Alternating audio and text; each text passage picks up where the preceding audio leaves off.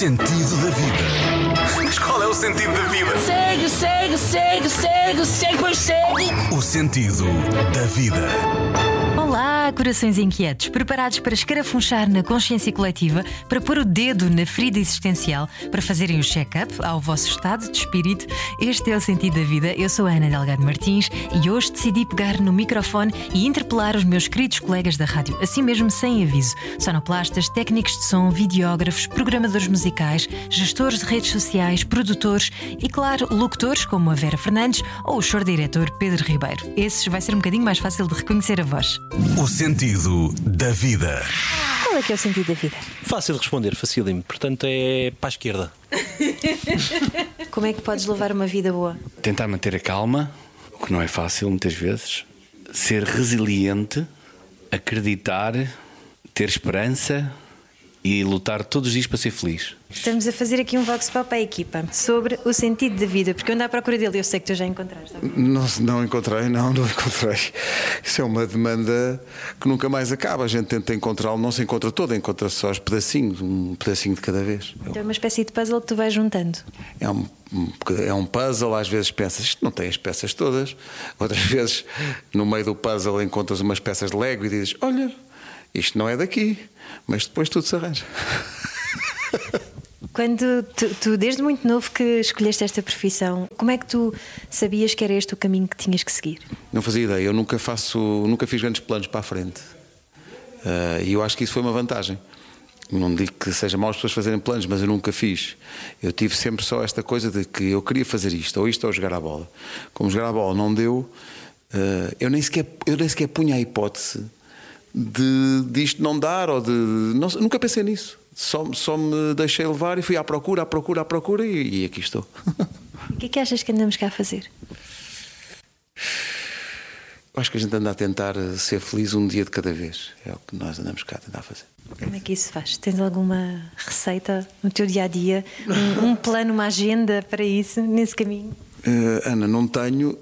E aquela música dos Clã, feliz a 100%, só mesmo um pateta feliz, não é? E portanto nós não somos felizes todos os dias, mas eu acho que no final de contas, vivendo os anos que já vivi, tu chegas à conclusão que isso é bom, porque te dá contraste. E se te dá contraste, permite-te dar ainda mais valor quando há um dia em que tu deitas a cabeça na almofada e pensas, pá, isto foi bom, isto hoje foi bom. E por isso uma das demandas que eu tenho atualmente com os miúdos, com os filhos, é que eles não é que se habituem, mas que saibam lidar com e pá, estou a apanhar seca, pá, lida com isso, porque o que eu vejo é que há uma tolerância baixíssima à frustração, que começa com o não tenho nada para fazer. E normalmente quando isso acontece eu digo, bom, então vou ao teu quarto e vou deitar fora todos os brinquedos que tens, todos os livros, vou deitar aquilo tudo fora. Não, pá, então tens alguma coisa para fazer. Esta coisa de se dispersarem muito rapidamente e de se focarem só num ecrã, eu acho que limita depois muito os horizontes. Eu não sou saudosista ao ponto de dizer que as crianças deviam, como nós, brincar na rua o dia todo, não é? Porque isso não é possível, as coisas mudaram, com certeza, é tudo mais inseguro. Mas faz-me confusão esta coisa de não saber lidar com os dias não tão bons. E portanto, o que é que andamos cá a fazer? É tentarmos ser felizes um dia de cada vez, mas com a noção de que há dias que vão ser piores e que tudo faz parte, é saber, é lidar no fundo. Não ter tempo não ter nada para fazer, aliás, também às vezes é o palco da criatividade. É esse espaço vazio, não é? Onde depois algo vem ser preenchido. E nós falamos muitas vezes sobre isso, sobre os artistas às vezes levarem-se uma iluminação. É difícil predispormos-nos a isso, a essa abertura de espírito, a esse vazio? Eu acho que esse vazio, eu cada vez aprecio mais esse vazio. Cada vez gosto mais dos dias em que não tens nada para fazer, que são tão raros. Antigamente olhava para esses dias, lá está, com a inquietude de quem é mais novo, depois não, tenho que preencher a branca, não tenho nada para fazer, e agora vou ligar a não sei quem, vou. E agora, quando, epá, nas raríssimas ocasiões em que eu penso, pá, não há nada hoje, pá, que paz. E algumas das decisões, e algumas das criações, e algumas das coisas melhores nascem justamente desse torpor, dessa, pá, não estás a fazer nada, estás só a pensar. Ou então não estás a pensar em nada, estás só. Eu estava a ter uma conversa com o Miguel, que tem 14 anos, o mais velho da Rita, ele estava frustradíssimo. Não tenho nada para fazer, os meus amigos estão todos a fazer coisas, está tudo ocupado. Disse, pá, Miguel, mas aproveita que isso é espetacular. Mas não há nada para aproveitar, pá, não há nada. Olha a casa onde tu moras, olha as coisas que tu podes fazer, olha a música que tu podes ouvir, olha os jogos que podes jogar, olha os livros que podes ler, olha as coisas todas que tu podes descobrir. Epá, descobre, queres ver uma coisa, descobre uma série nova, vai à procura de um documentário, faz, pá, qualquer coisa. E depois no fim do dia foi engraçado ele dizer, tio, eu encontrei aqui uma coisa muito gira e estava a começar a ler aquele que foi o primeiro livro que eu li sem bonecos, que foi o Papillon, do Henri Charrière. E de repente há ali um caminho, sabes? E que nasce desse nada, desse... E isso é um ensinamento que eu acho que é válido para todas as idades. As pessoas que andam sempre muito... Epá, não tenho... Ficam aflitas porque não têm nada para fazer. Epá, desfrutem do privilégio, não têm nada para fazer, que é das melhores coisas. E acho que te faz bem à cabeça. Não tenho nada para fazer, está vazio. Ótimo. Como está sempre cheio, se estiver vazio um bocadinho, está ótimo. Por isso é que é tão bom de vez em quando mandar os filhos para os sogros e tal. Mas isso é para outras coisas. Bom. Também é. O sentido da vida é fazer o outro feliz. Esse é o principal sentido da vida. Porque nós, quando muitas vezes, se nós fizéssemos isso na nossa vida, se calhar teríamos todos o prazer de viver num mundo melhor. Mas às vezes quando tentamos fazer o outro feliz, esquecemos-nos de fazer a nós próprios felizes? Não é verdade. Se tu fizeres o outro feliz, tu vais ficar feliz com isso. O resultado é que tu vais ser feliz. Portanto, ao fazeres o outro feliz, por isso é que muitas vezes as pessoas... Porque nós no nosso egoísmo procuramos... eu não sou feliz. Aliás, tu quando perguntas aos teus amigos que estão a atravessar fases, não sei o quê, é porque ela não me fazia feliz, ele não me fazia feliz. Não, mas tu não percebeste. Tu tens que a fazer feliz para tu seres feliz. E da mesma forma é a outra pessoa. É isso que as pessoas não interiorizam. Isso é uma pergunta muito séria, muito profunda, muito não sei, isso faz-me pensar. Sabes que eu acordo muito cedo, o sentido da vida para mim, olha, pois... É isso, não é? Tenho que pensar, não consigo. O sentido da vida também é acordar cedo? Não devia ser, por amor de Deus, sabes que eu sofro muito. Sinto que a minha vida perde sentido por ter de acordar tão cedo. Porque eu acordo e penso, para quê? Não é? Esta hora, tão cedo, eu saio de casa de noite. É muito duro. Mas olha, o meu sentido da vida é dormir. Dei-me horas para dormir. E a vida, olha, brilha mais. Achas que temos um propósito? Acho que sim. Se eu falar do meu, ainda não sei qual é. Sinto que estou constantemente à procura. Pensar, o que é que eu estou aqui a fazer? Será que já fiz aquilo que é suposto? Acho que ainda não, ainda tenho um longo... Sou muito jovem, não é? Apesar de me sentir às vezes uma alma velha, sinto que ainda estou a tentar perceber o que é que estou aqui a fazer. Achas que há alguma maneira de te ajudar a descobrir esse caminho? Ou seja, se há alguma coisa que tu sintas que te leva a esse caminho? Mente mais aberta. Quando eu agora disse que tenho uma alma assim mais antiga... Às vezes amigos meus dizem-me, tu tens uma mente muito fechada, vive mais, não penses tanto, eu penso demasiado. Se calhar não aproveito os momentos como deveria. Eu acho que é viver sem pensar muito. E se calhar acho que chego lá. O que é que tu achas que nós andamos cá a fazer? Eu acho que andamos aqui para fazer o bem entre todos. Só, seja rir, seja chorar, cada um tem a sua especialidade. Eu gosto de fazer chorar e rir, se possível ao mesmo tempo. Sabes que nem procuro sentido da vida, não é uma coisa que me mova. É muito clichê dizer isto, mas eu tento viver dia a dia, ter metas realistas para a minha vida, e é isso, nem o sentido da vida, da felicidade, acho isso tudo muito utópico. Eu sou muito da ciência, portanto, tudo que é muito filosófico e utópico para mim não funciona muito bem.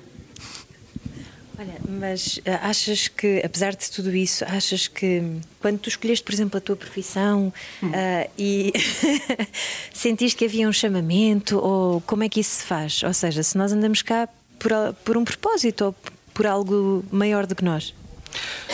Ora bem, eu tinha muito boas notas a todas as disciplinas que não têm nada a ver com aquilo que eu segui. Era ótima em matemática, ciências, só que sempre tive facilidade em comunicar, em escrever, e senti-me bem a fazer isso, e acho que foi por aí que escolhi a minha profissão. Apesar de ter muito jeito para matemática, não me sentia bem a fazer aquilo, fazer contas, e acho que foi por aí, escolhi seguir uma profissão que me fazia sentir bem. Se foi a decisão mais acertada, nunca vou saber, mas acho que sim. Qual é que é o sentido da vida? Isso assim, muito inesperado. É esse o objetivo. Não sei se estou preparada para responder isso agora. O sentido da vida é descobrir um propósito para estarmos cá. Acho que é isso. Já descobriste o teu? Não, ainda não, acho que estou longe. Há quem se apoie na religião, há quem se apoie na ciência e há quem se apoie na boa sorte. Basicamente é isto, acho eu. O que é que tu dirias ao teu João Pedro dos 20 ou 30 anos? Diria que devia ter tomado determinadas atitudes diferentes, porque de facto a vida ensinou-me isso. Eu já cheguei aqui e sempre fiz o que gosto. E por isso não olho para trás que tipo, devia ter aceito aquela proposta, não é isso. Agora, sinto que se calhar devia ter marcado mais a minha posição e voar. Aquilo que eu aconselho muitas vezes outras pessoas que se cruzam comigo, que são mais novas que eu a fazer. Tipo eu? Sim, tipo tu, exatamente. Acho que é isso que me faltou. Faltou-me uma irreverência, faltou-me...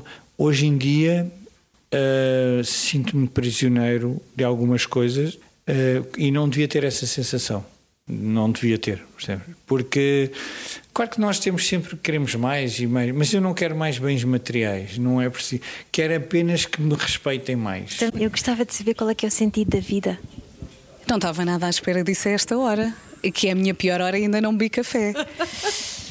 Olha, eu acho que os meus filhos ajudam muito a responder essa pergunta e acho que eles garantem, ou pelo menos eu quero acreditar que eles garantem aqui algum tipo de eternidade, não é?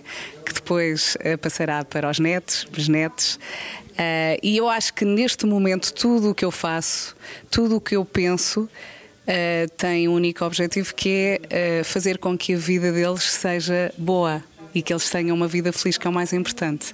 E portanto eu acho que trabalho para isso.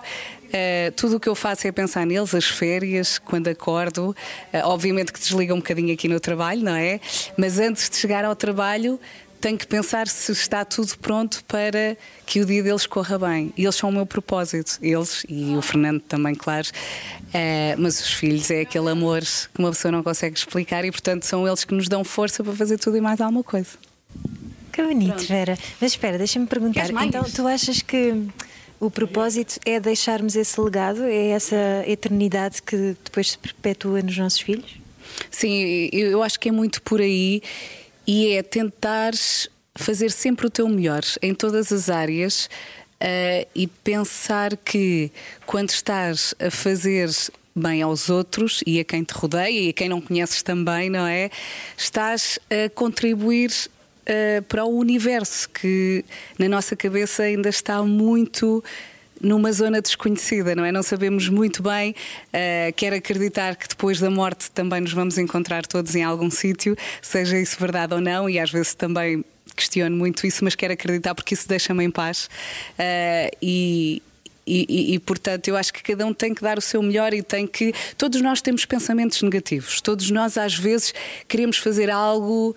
da pior forma, mas também temos que ser os nossos polícias e afastar esses pensamentos e trabalhar os outros, que nos fazem melhores, não é? Bravo, excelentes respostas. E agora a pergunta seguinte. Se dessem a escolher entre trabalhares menos horas e ganhares o mesmo, ou trabalhares mais horas e ganhares mais um bocadinho, o que é que tu escolhias? Menos horas, sem dúvida, porque eu aprecio o meu tempo. E o dinheiro às vezes não é tudo. Trabalhar mais e ganhar um bocadinho mais, mas é porque eu gosto do que faço. Eu adorava poder trabalhar mais, mas não tenho tempo. Portanto, gostava de ganhar mais com o que eu já trabalho, que é muito. Portanto, se alguém estiver a ver, olá, bom dia, trabalho muito. Beijinhos e abraços. Trabalhar menos e ganhar o mesmo. Preferia, porque precisamos de tempo, não é?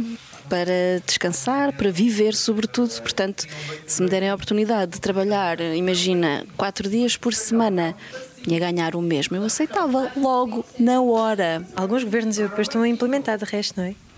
Epá, vou ao jogo. Preferias trabalhar menos e ganhar o mesmo ou trabalhar um bocadinho mais, mas ganhar bastante mais?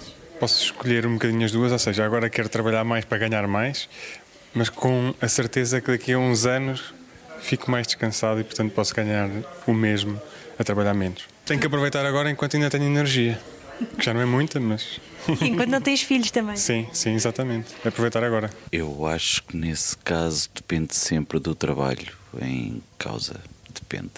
Se gostar muito, se calhar não me importo fazer mais, mas daria sempre mais valor às horas do que ao dinheiro, porque às vezes trabalhamos muitas horas e não ganhamos mais por isso e gostamos.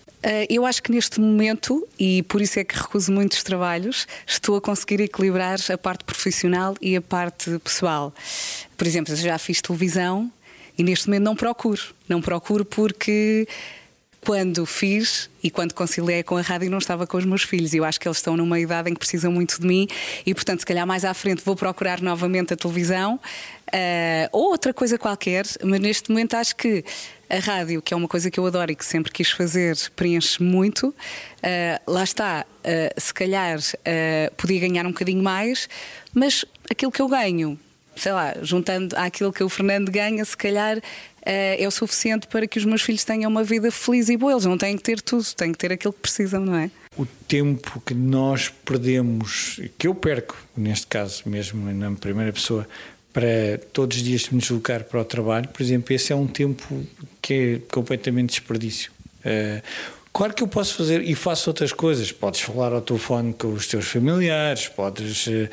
Mas às páginas tantas sentes-te prisioneiro, estás parado no carro a andar a 10 a hora e portanto não precisava ganhar o mesmo, mas sei lá, poder ter um tempo de mais qualidade, poder desfrutar mais da casa, da família que está lá em casa, que já chegou primeiro que eu. Já fiz essa escolha várias vezes, que optei por trabalhar menos e ganhar menos. E já fiz essa escolha várias vezes na minha vida. Compensou-te? Muito mesmo. O que é que tu sentes que ganhaste? Ganhei acima de tudo sanidade mental, acima de tudo isso, e ganhei perspectiva, porque tu tens de tomar essas decisões para perceber daquilo que tu és feito e para onde é que precisas de ir, e às vezes há quem considera um passo atrás ou uma pausa. Não, é tudo o mesmo caminho, tu vais seguindo em frente, só que numa direção diferente, e fez muito, muito bem tomar essa decisão. Já, pelo menos duas vezes na minha vida já tomei essa decisão. E portanto acabaste por ter mais tempo para ti e se calhar também para te sentires. Mas achas que o facto de se trabalhar demais também é um refúgio para não sentirmos tanto? Eu acho que para algumas pessoas sim. Eu não me importo nada de me sentir. Adoro sentir-me. Isto não soa nada bem. Nada bem. Eu gosto muito de ter tempo livre e acho que a pessoa que eu sou é muito mais eficaz e muito mais criativa quando tenho tempo para fazer coisas que gosto. E percebi isso tomando essa decisão de ir ganhar menos e trabalhar menos. Trabalhar mais e ganhar mais. Porque neste momento, infelizmente, o dinheiro acho que conta. Trabalhar mais, podes arranjar maneiras de dar a volta e assim. E depois no final do mês ficas contente e podes viajar e essas coisas todas. Trabalhar menos e ganhar eventualmente um bocadinho menos. E ter mais tempo e espaço para mim. E para a minha família, obviamente. Porquê que o tempo é tão importante? O tempo é o que nos traz um bocadinho de serenidade e essa calma e a leveza do dia, e eu acredito que ao dia de hoje, tendo mais tempo, também consigo ser mais feliz. Menos é ganhar o mesmo. Porquê? Fui apanhado de surpresa, socorro. Não sei, volta daqui a bocado, vou pensar. Não, trabalhar mais não quero. Obrigado, bom dia. Quero trabalhar menos. Se alguma das propostas for trabalhar menos, quero trabalhar menos. Está bem? Mas eu queria mesmo trabalhar menos. Nota bem, eu queria trabalhar menos e ganhar muito mais. Senhor CEO, está a ouvir, não é? Não custa tentar, não é? Percebemos que a malta mais nova diz sempre trabalhar mais, vamos a isso. E a malta mais velha responde assim com algum cansaço ou frustração de quem já percebeu de que às vezes trabalhar demais rouba tempo à vida. O tempo perguntou ao tempo quanto tempo o tempo tem e o tempo respondeu ao tempo xis, aqui isto passa a correr. Mas também passa porque despachamos telefonemas à pressa, caminhamos rápido, passamos à frente as partes chatas dos genéricos ou até dos filmes e das séries e vamos em busca do prazer imediato. Imagine que o tempo tinha voado e que já tinha 80 anos.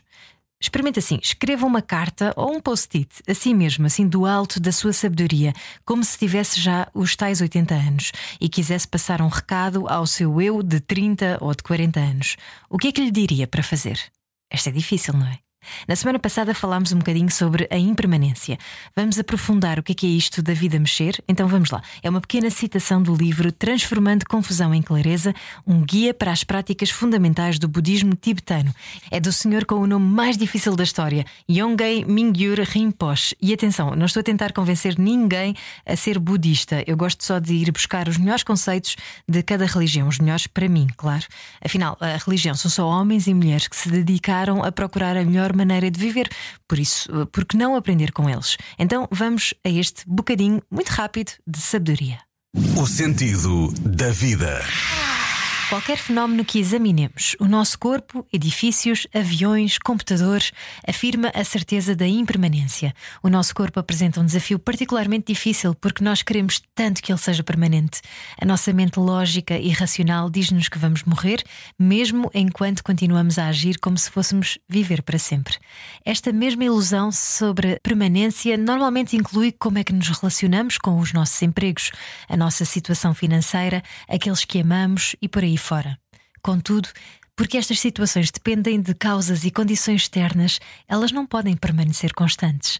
Quando nós não conseguimos reconhecer a sua natureza impermanente, tentamos agarrar desesperadamente aquilo que não podemos ter. Este desencontro entre como as coisas são e como nós queremos que elas sejam causa uma enorme quantidade de confusão e insatisfação diariamente. Imaginem que chegamos a um aeroporto e o nosso voo está atrasado. A agitação coletiva entre os passageiros do voo tende a ser contagiante.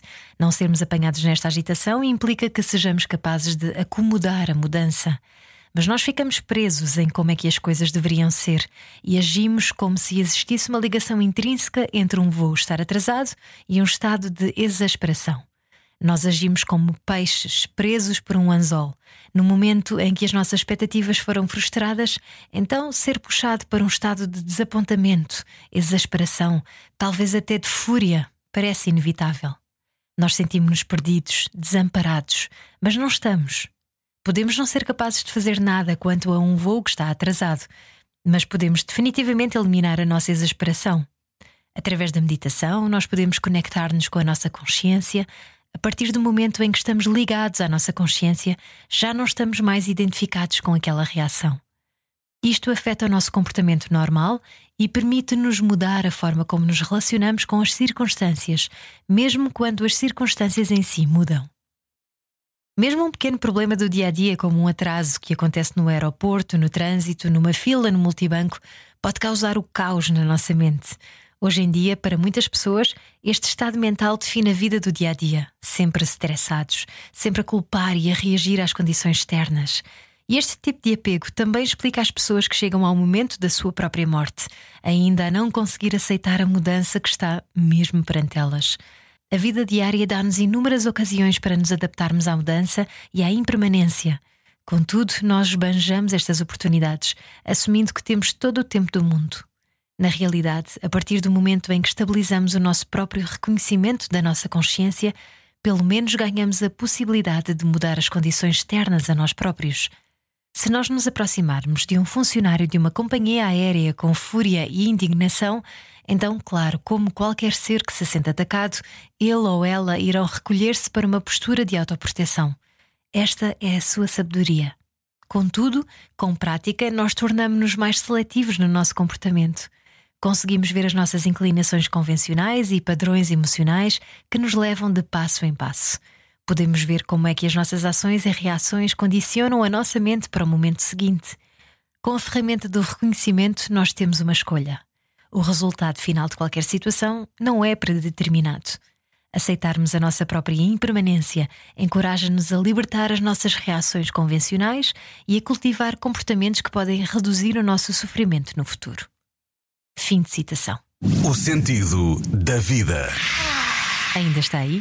Obrigada pela companhia e obrigada também aos colegas que participaram na edição desta semana do Sentido da Vida. Alexandre Gonçalves, Nuno Luz, João Pedro Sousa, Mariana Pinto, André Penin, Nuno Gonçalo, Catarina Mourão, Lourenço Hacker, Pedro Gonçalves, Inês Magalhães, Patrícia Pereira, Rita Tristani, Ricardo Pereira, Vera Fernandes e Pedro Ribeiro. Havemos de falar com a outra metade da equipa em breve, que também tem muitas coisas para dizer. No fundo, é uma equipa de Illuminati. Se quiser falar comigo, o e-mail é sentidodavida.com ana.delgado.martins@radiocomercial.pt ou ana.martins@radiocomercial.pt.